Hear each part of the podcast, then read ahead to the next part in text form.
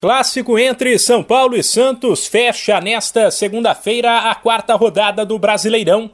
As duas equipes medem forças no Morumbi, 8 da noite no horário de Brasília, em situações bem diferentes.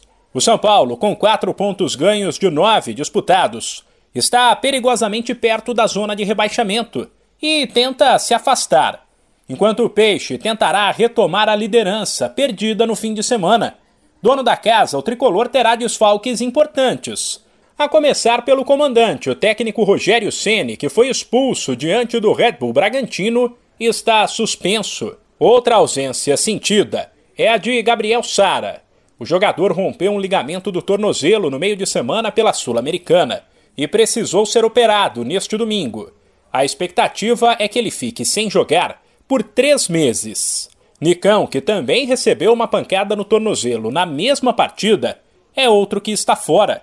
Assim, o São Paulo deve encarar o Santos, com Jandrei, Rafinha, Diego Costa, Léo e Wellington, Pablo Maia, Nestor, Igor Gomes e Alisson, Éder e Caleri.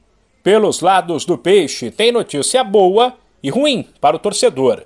O atacante Marcos Leonardo está de volta depois de cumprir suspensão na quinta-feira pela Sul-Americana. Com isso, Angulo, que foi titular, retorna ao banco de reservas. Por outro lado, Ângelo segue fora e, mais uma vez, deve dar lugar a Lucas Braga.